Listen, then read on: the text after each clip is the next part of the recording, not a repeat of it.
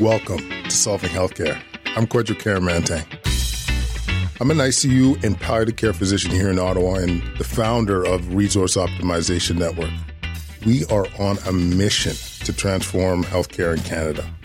I'm going to talk with physicians, nurses, administrators, patients, and their families because inefficiencies, overwork, and overcrowding affects us all. I believe it's time for a better healthcare system that's more cost effective, dignified, and just for everyone involved. Okay, ladies and gentlemen, Kwadcast listeners, Resource Optimization Network supporters, we are on webinar number five on COVID 19 topics. And I couldn't think of a better person to talk to us about grief and dying. And you'd be like, why are you talking about such a sober topic right now? And I was telling uh, some supporters a story about seeing my first patient pass away during the COVID era, and I I literally could not believe it. I couldn't believe um, how tragic it was. It's like it's such a sad experience seeing that patient die alone and wanting the the their loved ones to be able to come and be there for them and and that not having that capacity and talking about goals of care discussions with families in these in this in, during this time. It's so challenging. And so i wanted to make sure that we address these things and see how we can navigate through these things. Because it's not only difficult for families and and um, uh, the patient but it's also difficult on caregivers yeah. uh, on healthcare teams. So um, without further ado I want to say hello and welcome to Heather Busada. Hello, Kwadwo. Hello. Thanks for having me. Always. um, I I think when you first called me though, Kwadwo, it was when it was all starting to come about, and I felt panicked because all like all the rules and regulations and policy changes were coming in fast and strong, right? We were trying to make sense of it all and and uh, everything that i was being told to do which is appropriate given the covid times around visitation and all that was counterintuitive to what i do in grief and mourning. So i was at perplexed. I was extremely perplexed. And i at times at the beginning was like oh my gosh how are we going to do this? I'm not sure how to do this. So it it you certainly helped me to kind of think about it some more. Mm-hmm. and i certainly um, uh, reached out to uh, my friend, my American friend, mentor, friend, teacher, uh, Dr. Alan Wolfelt, and to get a better sense of uh, a grief at world's grief expert on how do we go about grief and mourning in this COVID times. So I hope to talk today about kind of COVID in general um, and uh, about how any mourners out there going through grief at this time, the sense of loss we're all feeling, and as well as like with um, as healthcare providers, how we go about some of these challenges. And I think you know what, this is all new to all of us, right? It's mm-hmm. it's completely new to all of us. So we're all learning, and we all have to be kind and gentle with ourselves and each other. So with that, I guess I can put on my slide here, eh, Kwadwo? Yeah, it sounds good, Heather.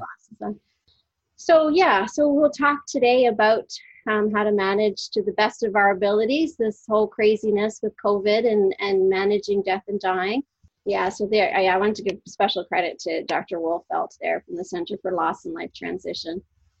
Fantastic. I have slides at the very end that actually links to uh, some videos he has and some excellent uh, papers he's already pumped out in terms of COVID and mourning and grief. Um, so I, I want to give a special thanks because it's through our conversations and our emails and our discussions that I, I was able to do today. So thank you. Um, yeah, it's interesting. You know, we all call it this viral pandemic, but you know what? It really is a pandemic of grief. It it absolutely is. Like there's, I mean, there's not one person that hasn't been affected by this worldwide. Like this is a global pandemic, um, but universally, we're all being threatened, and uh, you know, many thousands of people have died. And it continues on and people are losing loved ones. And not only that but there's so much losses that are happening. The loss of social contact the loss of friends and families that we're having. A lot of people have lost their jobs and income. Loss of special occasions rites of passages. Uh, I know weddings, birthdays, that's all being postponed, delayed. I have a couple of nurses up on medicine who've had to, uh, a great amount of grief because they had some weddings planned and now that's been postponed. So it's a huge loss. We've all been affected. It's affected our rituals. It's affected our our daily lives. Um, even something like my son is graduating 2020 high school. Known a lot of these kids since they were little, and and now they're um, not able to uh, an important passage to their graduation, right? So when you're talking about this kind of pandemic of grief, though, and I don't know for some of you might have heard my first podcast with Kwadwo, I talked a lot about this, but it's hard to talk about grief and mourning without giving some um, some guidelines and some definitions around it because they are very somewhat different and and how we approach what what I'm talking about. Uh, you know, grief is that is that um, internal thoughts and feelings that we have. So whenever we have an attachment um, in life that are threatened, harmed, or severed, we feel that grief, right? That's our internal thoughts and feelings. So, so right now, a lot of people are going through a lot of shock, disbelief, disbelief, fear. You know, no one ever told me that grief felt so much like fear. Um, a lot of people are saying, you know, I'm waking up with this heaviness, um, this sense of uncertainty. Right? That's that's that grief feeling that you're um, that you're encountering. So that feeling of sadness is an affirmation of that sense of loss and uncertainty we're feeling. That anticipatory grief, you know, of the future to come, our, our head and our hearts trying to figure out what does this all mean for our future. Uh, one of the concepts that um, Alan Dr. Wolfelt had um, talked about, which I, I thought it really was wonderful and it, it spoke a lot to me, at this particular time during this pandemic of grief is we have we're all experiencing this um, concept of liminal space. Um, it's it, the latin root word of it is threshold. So we've been we've the, we're on this platform this threshold where this our our old world isn't as it was and we're not yet into the new world post covid so we're what we would call betwixt and between right so we're in this kind of strange um, time. We're in this weird pause, this suspension right now. And, you know, in a crazy busy world that we are, a lot of us aren't comfortable with pauses and suspension, right? It's, it's time that we have to, it makes us uncomfortable because all of a sudden we have to think about what's happening and what's happening to ourselves and, and how, how, how is our life going to unfold. And that's, that's very much what we feel in grief, right? The old world is no longer and the new world is yet to be. So how do we how do we kind of go through this? Like how do we then take um, the steps to figure this out? What do we need to do? Uh, well first all off we need to we need to recognize that this is is a normal and natural reaction to everything that that's going on right now. Uh, you know people often think grief is something to be solved um, uh, it's a mental health issue and we need to solve it. But you know it's it really grief is a presence. It's a presence in our psyche that needs witnessing. We need to bear witness it. We need to bear witness to ourselves in experiencing it and more importantly in the mourning work that we need to do. And in that mourning work um, grief responds to um, attention awareness and expression. So that emotions need motion. Uh, we need to feel it to heal it uh, we need to outwardly express ourselves in terms of what it is that we're feeling and experiencing. And, you know, a, a great saying for mourning is a shared response to loss, but even more so, it's grief's gone public, right? And what better time than this pandemic has grief gone public? Because remember, when we love somebody, we love somebody from the outside in, and when we grieve, we grieve from the inside out. So uh, we're all experiencing this right right now. So in this pause, we can actually um, socially respond to this loss that we're all experiencing. Within that scope, um, there's this, uh, you know, there's there's no stages per se when we're we're dealing with grief and mourning, but um, how do we apply that to what I what I know of grief and mourning, and in the concept of of COVID times? So this applies to whether you know you are actually experiencing the death of someone or just the general pandemic of grief that we're all experiencing as we adjust to the different losses that we've we've encountered. You know, mourning need one is always essential. We need to acknowledge the reality. Uh, you know, often you need to acknowledge the reality of the loss. And for now, we need to acknowledge the reality of the pandemic of grief that we're experiencing. Um, that things have been threatened, harmed, and severed right now in our lives, and that's that's what uh, we're acknowledging. Uh, mourning need number two: um, embrace the pain of the loss. This is really difficult. That's when we start to feel the multitude of feelings. Um, you know, grief. If if we share our grief feelings, over time it softens. But it where we get stuck or where you might have some carried grief or what we might call complicated grief is that when we're not we're not expressing it we're not sharing it. And that's oftentimes when people get in into difficulties later on. Um, and, and within that you know that kind of pain of, of what we're experiencing is that sense of relinquishing some of the control um, that we feel we have. You know initially for instance when this was all happening um, you know, we're all kind of paralyzed a little bit. Uh, I think that my um, director, social work director, coined it, uh, coined it quite nicely. She called it hypervigilance fatigue. We were all in this at the beginning, ready for a race, and I think we all realize this is more of a marathon, and we're quite exhausted from it. Um, but we need to pace ourselves. Um, what can we have control over, though? Um, some of the things we can't control everything that's going on out there, but you know things that we can do you know washing our hands staying six feet apart uh, social isolation you know in trying to not go to the store as frequently. That, those are the things that we can remember that we control within ourselves and within our family. Um, a, a, third need of mourning is um, is remembering. It's it's so important. Um, whether you know remembering the person who the precious person that's passed away but also within the development of this COVID of grief, uh, we need to have a sense of gratitude. And I know gratitude is a little bit of a contrite word. People like, oh yeah, yeah, gratitude. Um, but you know, there's a lot of research behind gratitude. It's it's um, even just if you do gratitude 15 minutes a day, it actually helps us. There's lots of science behind it too, right? So when we're having all these feelings, our limbic system goes in overdrive, right? So we're constantly being triggered by threats and danger, and that's you know that kind of fight or flight response that we're having. So what we need to do sometimes is get ourselves back online, um, you know, to that prefrontal cortex where um, there's future planning and emotional regulation regulation and and 15 minutes a day gratitude can do that you know? I know when Kwadwo asked me to do this i got in panic mode when i was sitting trying to just figure it all out. Uh, and it just took a few moments myself just to sit there and say you know what? I have a roof over my head. Um, my dog's at my feet. I've got the kids making me dinner tonight and i get to go to a workplace that i love and enjoy and uh, try to figure this all out. So just those moments of gratitude are really important mourning need number five. Uh, and never forget that grief uh, it affects us to our very core. It's it affects our sense of identity, our sense of meaning, our sense of safety and security. So.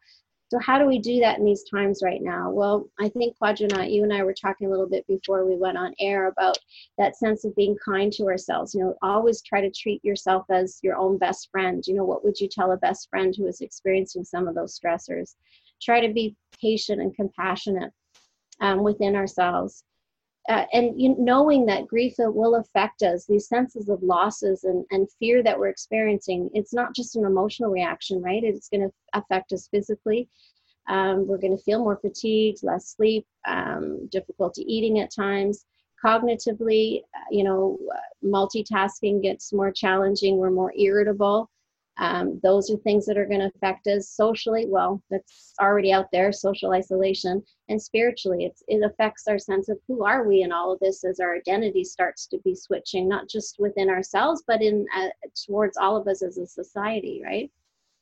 Um, and I, you know, I've been talking with some of the um, internal medicine docs, and it's really hard on all the healthcare workers because you know, we know that these policies and regulations are in place for for a greater purpose because of the COVID and trying to flatten the curve and all of that. But uh, we we tend to be hard on ourselves. You know, as, as healthcare workers, um, we like to think, you know, to be the best we can be and be superheroes. But you know, ultimately, we really are just superhuman. And to know that if we have really high expectations, particularly at this time, um, that there'll be this, there'll be a futility in that, right? When we start to freeze and the futility of that. So, you know, just to be as compassionate as we can. We're all going to be um, making mistakes and trying to figure it out. I know when I first started with the COVID and all these regulations around um, visitation, it was really hard because a lot of my work is is done with families and encouraging them to be present and being part of the the conversations around goals of care and and sitting vigil and recognizing the dying process. Couldn't do that anymore right? So i was having a hard time when it first started. I remember talking to one lady it was an elderly lady and she was losing her son. And uh, because of her age and ill health and whatnot she wasn't able to come in and it was just starting. I think it was the first time there was regulations around no visitor policy. I, I had a hard time. I, I I wasn't sure what to say. I, I was struggling, and it was against the norm of what I normally talk to families about. So I, I did get off the phone, and, and thankfully, I was able to share that with my colleagues and um, reach out to people um, like Alan or uh, you know my palliative care team and other social workers to say, hey, you know, how are we going to how are we going to attend to families and care for them with these changes? Um, and that's really important. Um, I actually got to talk to her later on, uh, just um, this past week. And I told her, I actually told her, I said, you know, when this all started, you're one of the first families I spoke to about you know visitation. And uh, we had a very open and honest conversation about how it was difficult for her and uh, what was helpful and what wasn't helpful helpful for her at the time. So the the mourning need number five um, that search for meaning. Uh, you know we're in this liminal space right now and we're suspended. And it's often at these times that we have really kind of you know we can either find that as freezing time or a freeing time, right? It's an actually a great opportunity. One of the um, um, posters I have in my office, and I try to adhere to it as much as I can, but it's quite the mind and the soul will speak um, it's it's in those silences and people often find the discomfort but it's in those silences in those quiet times in our lives that we actually are able to go a little bit deeper. Do i mean soul to be spiritual religious? Potentially absolutely. You can't do really good spirit work without getting into the deeper soul work. But it's also just our intuition our sense of who we are our meaning our values and our beliefs at this particular time uh, just to be more aware of it, to slow down, just to be present to that. Um, and this is we're doing on a global scale. How how amazing is that? Uh, and here in the hospital, when there's some simple things I notice that to be able to do to try to just kind of quiet the mind um, and just kind of be present to what's happening, to pay attention to how we're feeling and to what's what's going on around us. Uh, and I in, in a simple form too i one of the palliative care doctors on our team is also an anesthesiologist. And she taught us a lot about um, is it when we're putting on our per- ppe or protective personal equipment the donning and donning off i think it is. Well jenny just told me what it's called and i forget already. Um, uh, but it, she had taught us that you should actually have uh, a coworker, a partner to do that. So there's a list, there's a procedure, just step by step approach to putting on our equipment and how important that is. And so at those moments, there's just the two of you where you got each other's back. You're making sure each other is protected. You're you're checking off this, the marks that you you've got everything down. You're okay. Just take a moment to breathe. Know you have each other's backs You've got your feet, feet planted on the floor and remember the intentions of what you're doing. I, I've yet to meet a healthcare worker, even even when we get burnt out and, and feeling really exhausted, that we're not there for altruistic reasons. There we're, we're there to really be helpful. So just take that moment, as simple as donning and donning off our PPE, um, is just to take that mind, just to quiet ourselves and to say, hey, I got you. And then when you're going into that room, you're going in together, you're going in a, a form of safety and security.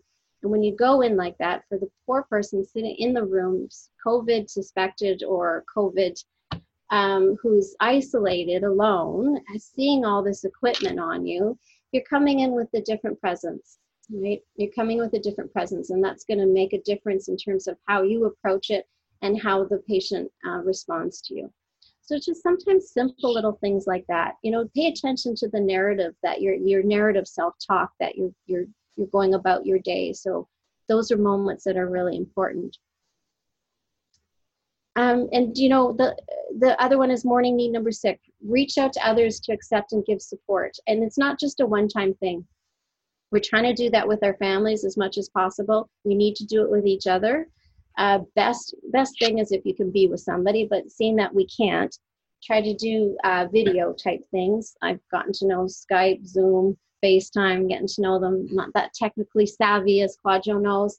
Um, some of my families were having good good laughs at me as i'm turning the camera the wrong way. And anyways those are that's that's the next best thing for sure if you can't be there there in person.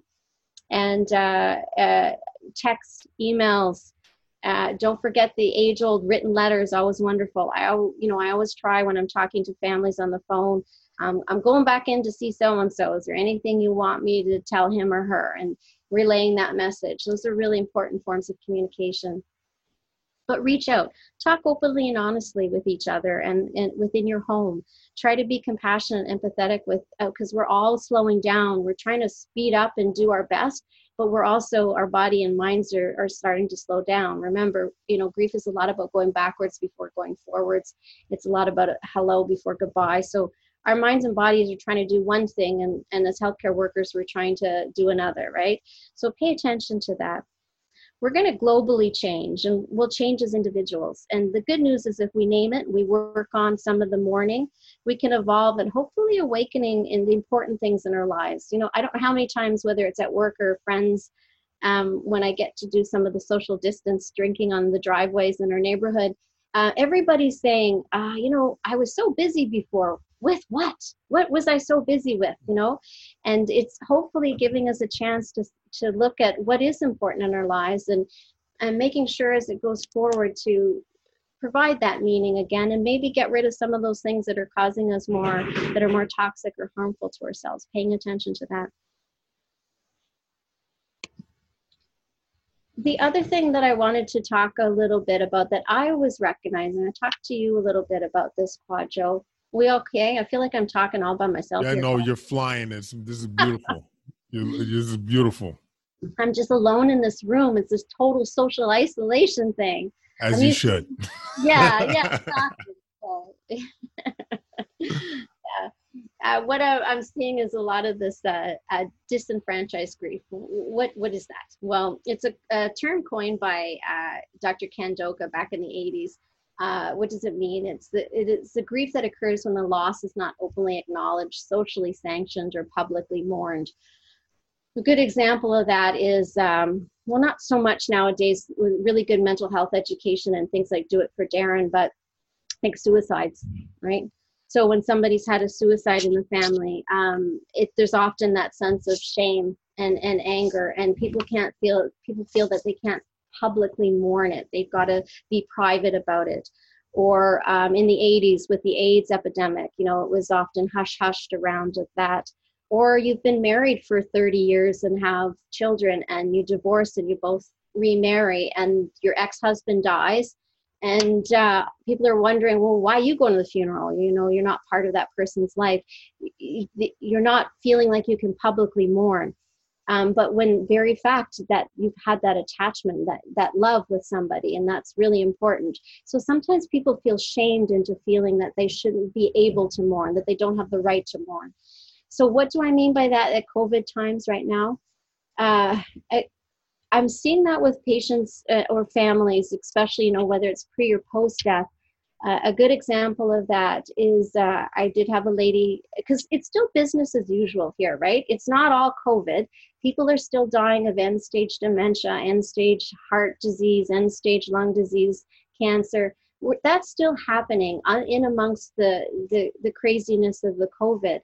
So I did have a lady who, during this time, her mom passed, and when I called her, uh, she, you know, first and foremost, she was like thanking us as frontline workers, and I was saying, "Oh well, well, thank you very much. It's very nice of you to be so compassionate and considerate of other people. But you know i tried to bring it back to her mom again who just passed away.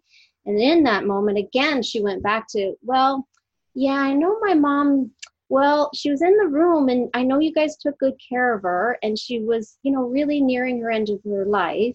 But what about all those people in the retirement home that just died? And then she went on to say about all the news reports around um, you know the people in retirement homes and long-term care that were dying uh, like 29 in one retirement home. And i it occurred to me that she's not feeling safe enough that she because of the sensationalization of this covid well who am i to grieve my poor mom when all of this is going on? So i made note of that and I, i'm trying to make note of that with other families when i speak to i just i brought it back down to her mom. I said you know again i said it's very kind of you to be so considerate but you know, right now you need to pay attention to that loss of your mom because that loss is really important. You had, and I know she had, a, she had a very special bond with her mom. I said, you can deal with all that stuff out there that's going on at, at some point for sure. But for now, you need to go back and remember your mom because you, you did have a really important and special relationship. And at that time, she started to get more teary. She started to talk more about her mom then.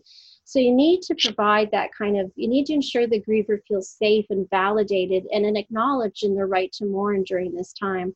Because sometimes in the bigger hype of things, when uh, family members passed away in a very gentle kind of way, it's hard to say, oh, well, you know, my mom just died. Oh, yeah, well, you know, a hundred people died over here. So not to not to take away from that that um, that validation and encouragement to mourn who they've lost um, in the words of David Kessler, um, what's the worst kind of loss?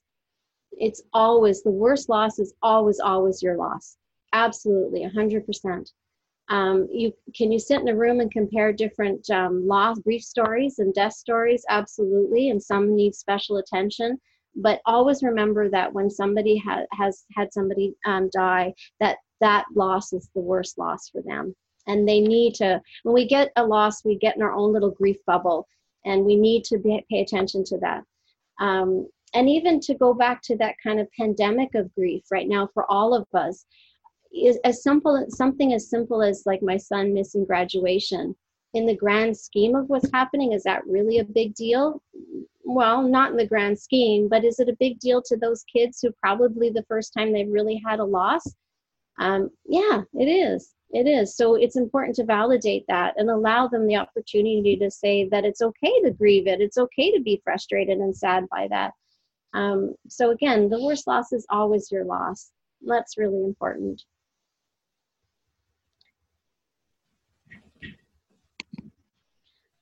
The, so there's two more points. How are we doing for time, Kwadwo? Doing you're doing perfect. Okay. All right, I've got two areas I really wanted to talk about that um, I've also wanted to make note of during um, this COVID time around death and mourning. Um, is the area of funerals and ceremonies. Um, well, we all know that the, the, most of the time they have to be postponed right now um, because of the COVID. Uh, a lot of the funeral homes are doing a fantastic job, and I know they'll have, you know, I just talked to Kelly's a couple weeks ago, Kelly's funeral and you know they have I think five to ten people that's socially distanced, but um, it makes it more difficult. And a lot of people are postponing um, the ceremony of funerals, uh, which is fine, which needs to be done. But I want to make note that don't underestimate funerals, how essential it is. Funerals gives us something to do when we don't know what to do. Uh, it's it's an essential component of our healing. It's a rite of passage. So a lot of people think that funerals are, you know, they're there for closure. It's actually the opposite. Funerals are there to to promote, to um, encourage our mourning, to open up our mourning. It's a it's a time when we can actually say, you know, the reality of what's happening is occurring.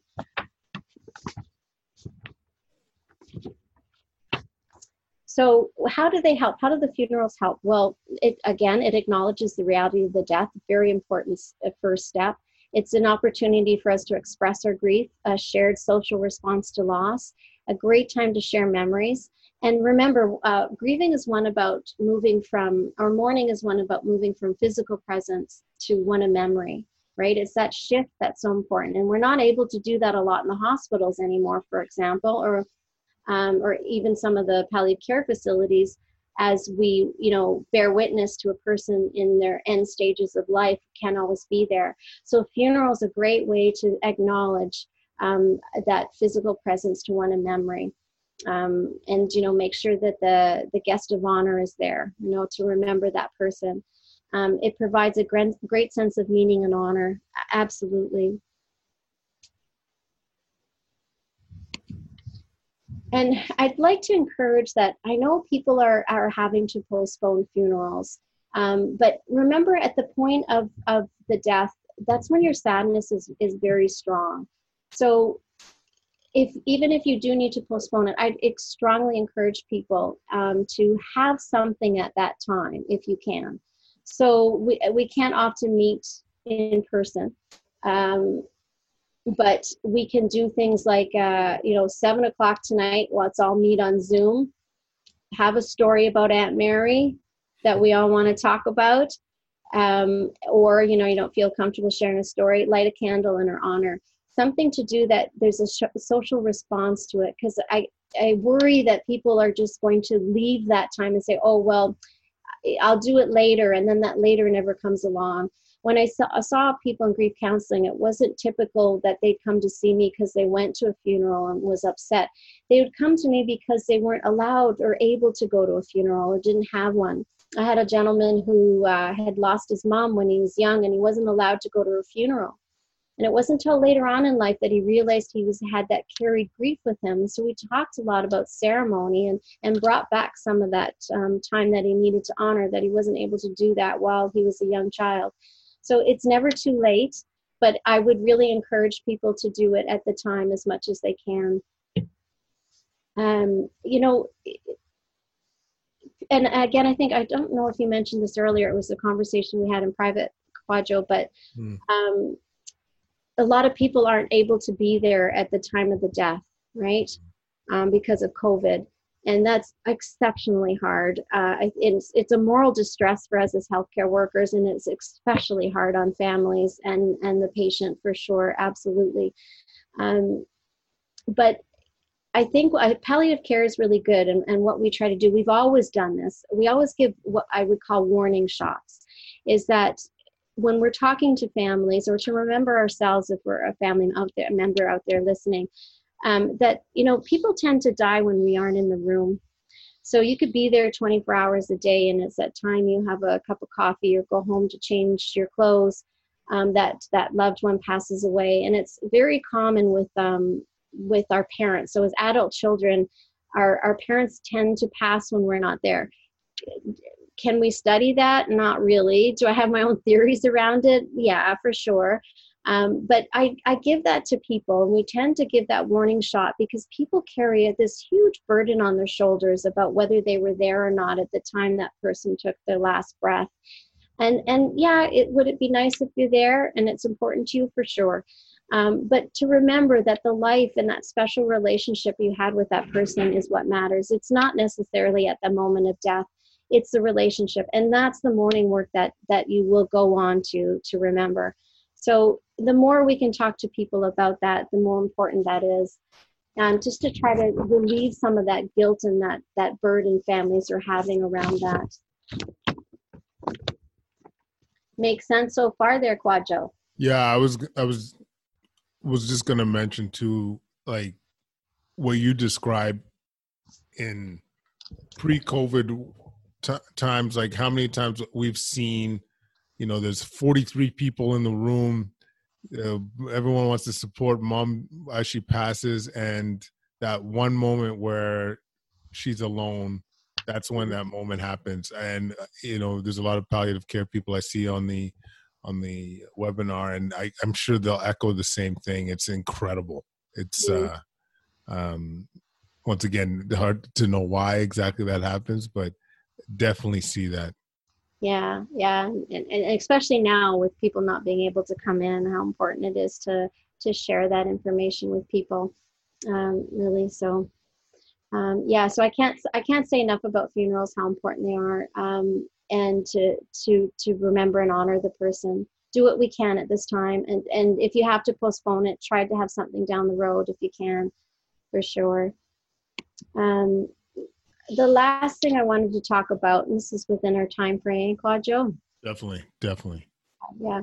Uh, the last thing I want to talk about is is fostering hope. Uh, Alan Wolfelt's got a, I put it again at the end, he's got a great YouTube um, on this topic as well as, as an article.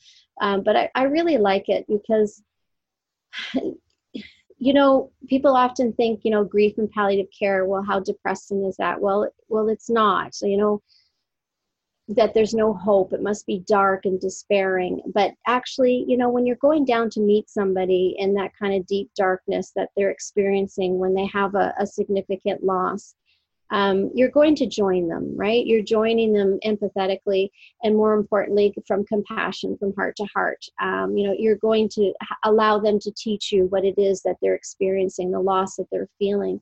Um, but to go down to that deep dark spot for some with somebody you, you can't go without a flashlight.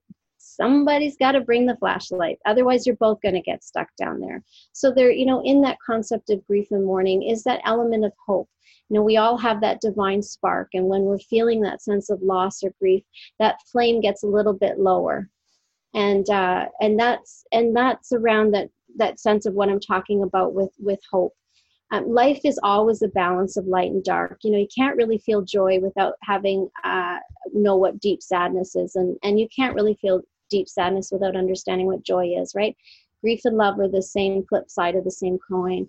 So, I mean, one expression is, um, you know, darkness is the seat that light sits on. You know, without we can't have one without the other. And in any feeling that sense of sadness that you're having or that fear they're all authentic feelings. And when something is authentic it's necessary and normal. It's it's important to to feel it and to express it. Um, but we have to be careful that we don't get so much despair that we become paralytic that we just freeze and we we can't mobilize from that. So we need to have this balance and that's often where the hope comes in um, and it, what's great about hope is it, it is future thinking. So hope it, it holds positive things. It's um, it's trusting in that um, happiness is to come. There's positive things and happiness to come. You know, post COVID kind of thing. That's where the hope is. But hope is interestingly very um, now focused. So even though it's future oriented, it's very much now focused in that kind of conceptualization of gratitude, right? And and very much like um, mourning it needs to be active. Our hope needs to be active. And how do we activate some of that hope? Um, that sense of mindfulness uh, that sense of grounding ourselves in our gratitude um, remembering what is important what gives us meaning what gives us purpose uh, lots of things. You know uh, my brother came by in his motorcycle the other day social distancing and got to see him I get to have drinks with the neighbors on, you know, each side of the driveway. Uh, I get to come into work and share all this with great, amazing uh, colleagues and go through this. And uh, I think we all love to be part of this, and we're trying to join and help each other as much as we can. All that kind of hope around that. Uh, we, we need to relinquish some of that control that we feel that we have. Um, you know, we can't control what's happening around us, but we can consciously choose. We can consciously choose hope, right? And in that sense of of what's going on, you know, be careful about the amount of stuff that you uh, listen to. You know, I used to come home after work uh, with the COVID and. I listen to the news and what's happening. I've tried to let go of some of that just to kind of balance things a little bit. There's just so much that you can absorb at this particular time and remember in all of that too is is really a key component is resiliency. Uh, we have it in each one of ourselves and to remember it within ourselves and to remember it within each other. Uh, a wonderful tactic to develop a resiliency uh, for say families who are struggling with the um, expected loss of somebody is, is some simple questions like have you had loss before what was that loss like for you? What was really difficult during that time that you lost so and so? What was really helpful for you at that time? How did you do it? How did you manage it? What would you like to carry forward from that time to this time, to the present time? What can we do to either make it similar or make a difference for you? That's resiliency. That's, you know, we got it. We, we've got it. We can do it. We can um, positively encourage that within each other. Um, building hope. You know, we build hope. Uh, you know contact with others it's a great way to do it uh, make future plans taking care of our minds and bodies. I, I think that's been so extra out there in the news and every, the media about taking care of ourselves. I think that message is getting really clear and loud to everybody. And we're all kind of picking up on that. And I hopefully that can move forward as, as we uh, into our future. So taking care of our mind and our spirit, very, very important. And you know, people often think that hope is something you have or you don't have. Well, it's it's not. It's something you can choose. You can choose to have hope. And the great thing about hope is that if you don't you might be out there listening going yeah yeah whatever. I'm not really feeling it. And especially you know if you if you are in grief right now you have that sense of anhedonia where you just that joyful things in life just aren't giving you pleasure anymore and you really aren't enjoying things. The great thing about it is that you can borrow hope. Always borrow it. There's always that person out there in your life that you can reach out to. Um, I think of grievers, um, and uh, you know, Alan's talked about this, and I've seen it in my own personal experience. Uh, when you when you lose somebody, when you've you've had a significant loss, or even something like a divorce or a death, or um, a loss of your home, or a loss of a job that you really identified with, you will find in your life you will have one third of people that aren't so helpful. They might be the people uh, give by the grace of God, give them grace. Um, they mean not what they say, but they may say things like, "Oh well, God only takes the good ones," or or um, "There's lots of fish in the sea. You'll find another wife soon enough." Uh, that's the third you want to put over there, and then you find a third of people in your life that that aren't really especially harmful, but they're not really helpful but they're kind and it's it's good to hear. It's that you know the texting oh how are you? Hope you're doing okay. Let me know if you need anything. And then there's that one third and it might just be that one person in your life that you know that when they reach out to you or you reach out to them that they're the person that will come over or oh, through skype or zoom and have a cup of tea with you and say how's it going? How are you doing? You know really get to know how you are. And there's that little spark within them that you can find a little bit of hope. So choose it. Choose it, and if you can, you can borrow it later. So that those are important concepts I thought within this COVID time, Kwadwo, that I could kind of formulate and uh, trying to, you know, make sense of all of this. Note if there's anything that you'd like to add and all of that. I mean, Heather, this is an incredible. Uh, thank you so much for doing this.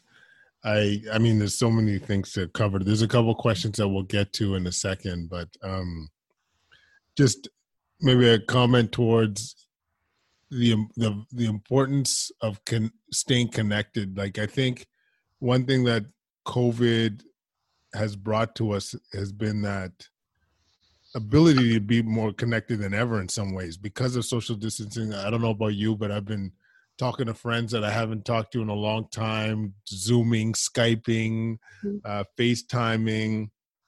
And, um, you know, out of the, because obviously it's a really challenging time to experiencing grief at this at this point, but I feel like people are are more willing to be connected than I can remember. Like because we know what we're all up against, and we know what the challenges are ahead, and I, just I, I feel like people are more open and mm. um and you could uh, do it in your pajamas.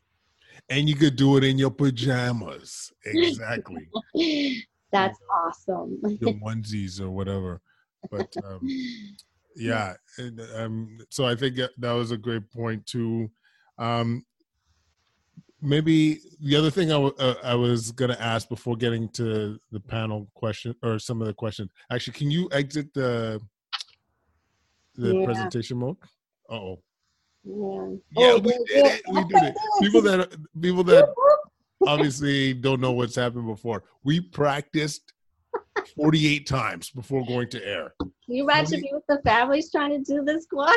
oh my God. Like, we practiced yesterday, we practiced like I mean, I just gave a presentation 30 minutes before, and I was like, ah. But yeah, we're we're on it. We're on it.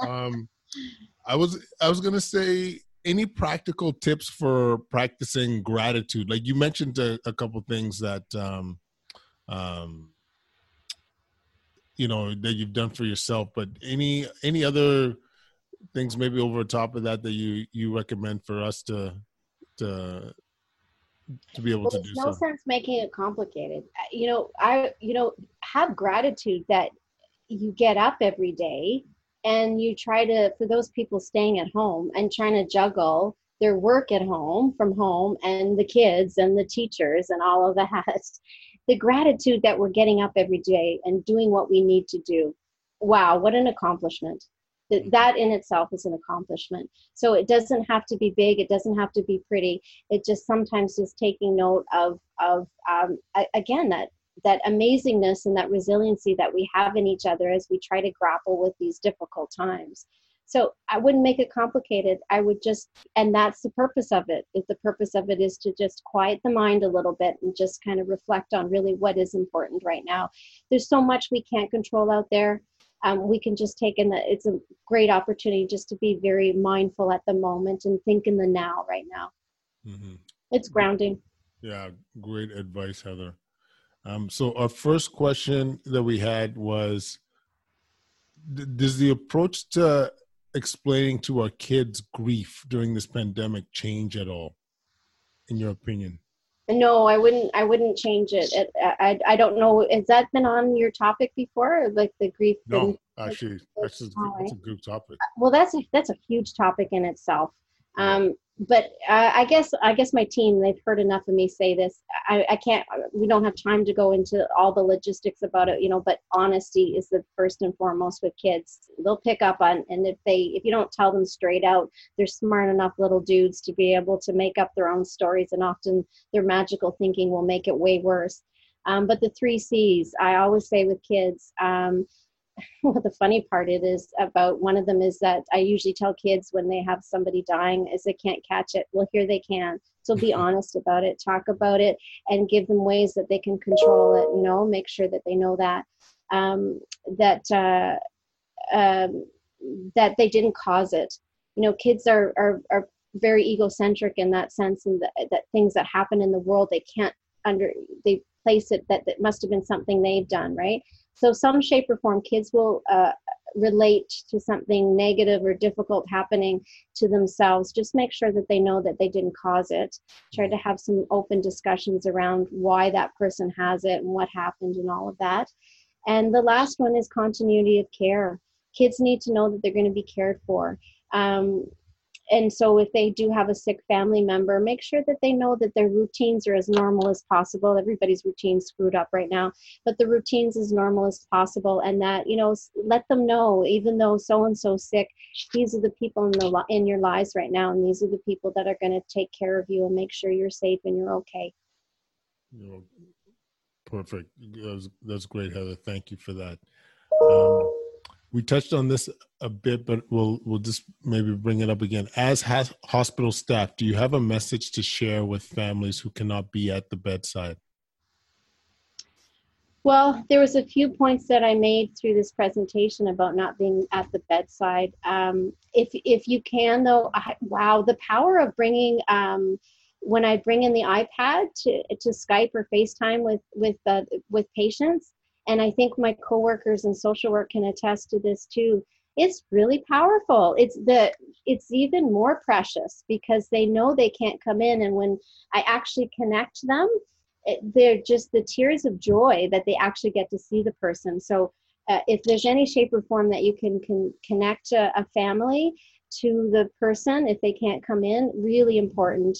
Absolutely. And just, you know, little things like if I am talking to the family on the phone and I need to go back in, or I can let the nurse know when she goes back in with all her PPE stuff. Um, what is it that you'd like to tell so and so? What's important, or vice versa? um, try to stay connected as much as you can. I know the hospital's been great at making sure everybody has access to a phone with all the patients. Um, that's essential. Um, so that's that's important. I love it, and I, I I think too with that whole iPad um, concept. It's like you have the technology. It's such a simple measure. Just Oh. put that the, the iPad in front of the, the family member. Uh, I think it's a no brainer. And the other thing with the iPad too that I I have yet to do, but I've, some of my colleagues have done is have goals of care discussions w- like with the ipad you know Mm-hmm. so that um you know it's more of a connected conversation and Yeah. it's easier to build rapport that way too and I think that's been really hard on the families, and what I've been hearing from the doctors as well is that um, it's hard for families to make goals of care decisions when they haven't seen the person. So Mm-hmm. you're telling them that this person, um, you know, it has a short life expectancy, and the last time they saw them, they're up walking around. That makes it really difficult. So it's really important that you do be able to allow them to see the person so that they can see the changes and the reality of what's happening. Um, be, it becomes more realistic to them, Mhm. and the re- uh, then that goals of care discussions can be more um, uh, more based on what what's happening. Exactly. Um, any other questions out in cyber world? I'll give you a couple seconds. Um, and I'll I'll say one more thing too, just in terms of being there for each other. I mean, I I just finished doing a talk talking about how, how I've never been never felt so close to my teammates before in my career because Yeah. you know you really feel like you have a purpose and and we're all in it together but I think it's really valuable to be there during the tough times too. When you know it's sad seeing somebody die, not surrounded by loved ones. That's an it's an extra layer, Mm. you know. And so I, you know, I think it's important to have that check in with each other, saying, you know, "M- Grandma Nelson passed alone there. You know, how you doing with this? How how are you coping? This that was pretty tragic, you know. and Um, I like what you said, and it's important to to call it too because there's a lot of families feeling really guilty out there that they can't be there, and uh, guilt, you know, it's a lot of work around guilt. It's a lot of um, you know how come and and why questions that takes a lot of time. Because you, you don't tell somebody not to feel guilty because then they just feel guilty about feeling guilty right? But i in some sense it's almost to be paternalistic at this time and call the elephant in the room and say you know what? I i'm this must be awful for you that you're not able to be in there with your loved one. And our hearts go out to you terribly. Uh, this is such a hard time.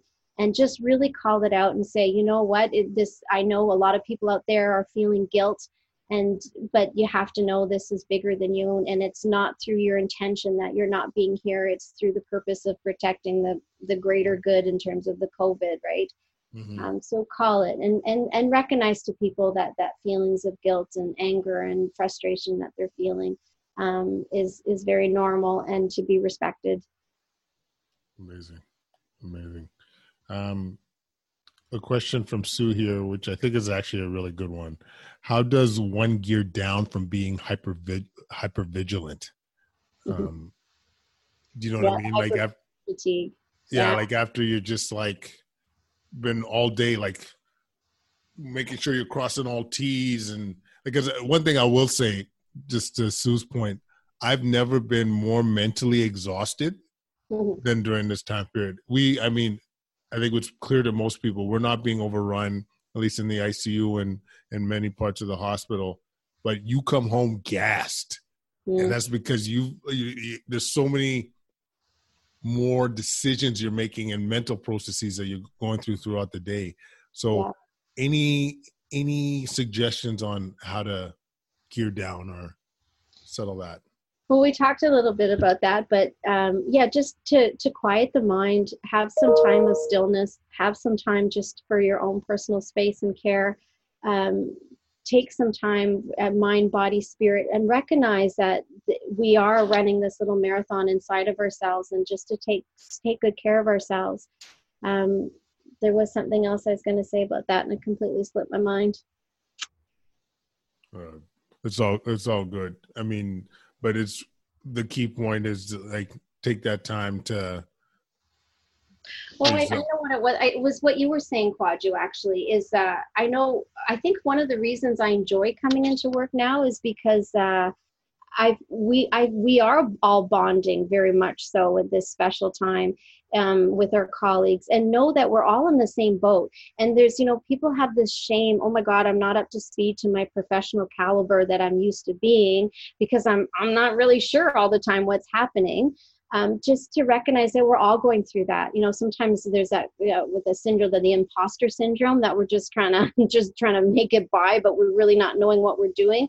We do know what we're doing. It just, but we're doing it together, and we're gonna not to feel shame that we're not up to speed. And I've had conversations with families where I got off the phone now, and I'm like, oh, I'm not sure about that because it's flipped my sense of grief and mourning upside down as well. So it's we're all learning in this together, and just take comfort in that and not to be afraid to explore those feelings with each other. I know it helps so much when I go into the palliative care office and we all just kind of talk about it and let loose and be honest and open about how it's affecting us both professionally and personally. Hmm. Find that third man, find that third. Word. Find that third. Um, I'll just read this because I'm having a tough time paraphrasing it when you talk about searching for meaning, are you referring to mindfulness or are there other ways to search for meaning? Um, search for meaning. Uh, there, yes, there's many different ways to search for meaning. Every day, every moment of your life, you're kind of searching for meaning. But what's great about is when we have adversity that we're having, it, it gives us pause and, and a sense to really stop because we're on this treadmill all the time in life, right? we're going, we're going, we're going. And what's interesting about this pandemic of grief is it's doing actually what we need to do when we're mourning is to stop and be still a little bit and to pay attention to what's happening to ourselves physically, mentally, cognitively, spiritually. Um, it's it's an opportunity just to kind of dig deeper into it. Again, I go back to that sense of intuition. What is it? It gives us a moment of pause and to really reflect on what is important in our lives and what isn't and to try to kind of own that. I know I, I have a spiritual group that I belong to that I've kind of neglected over the last little while, and I've been uh, through Zoom been able to link up with them a lot more, and that's been really helpful. You have to find that space. Sometimes people find um, like running in nature. I love doing that. Some people you have to find what works for you and what gives you a sense of peace and a time just to kind of pull away from everything else that you have and just to be able to be present to yourself and just to be mindful of what your what thoughts what self-talk are you giving yourself right now? Is that self-talk harmful right now? And pay attention to that. Fantastic heather. Um oh some questions just popped up. Awesome awesome. Okay i'm cognizant of the time. I am cognizant that um this has been an incredible session with the one and only Heather Busada. I am forever in your debts because I think this is going to be so valuable to many of our listeners and to many people out there. If you if you guys know people that are experiencing grief or loss during this time, we'll have this um, one will be uh, uh, the podcast version or audio version will be out tomorrow, and as well as the video version on YouTube. But um, Heather, I can't thank you enough. And this has been so helpful. Um, you're not seeing all the comments because I know you're not technically technology savvy, but they're, they're, like tremendous. You can see them on Facebook later on after this. But um, any parting words before we go? No, I feel like I've talked enough, but all I heard was myself. So I've talked enough. Just want to thank people for being out there and listening and um, just remember self compassion and patience as we all move through this really challenging time together. And that's the operative word, right? Is together. Be interesting to see how we all come out of this, right? Uh, hopefully for the greater good. I hope so too. Um, thanks again, everybody. Take care, stay safe, and uh, we'll talk soon. Okay, take care. Thank you.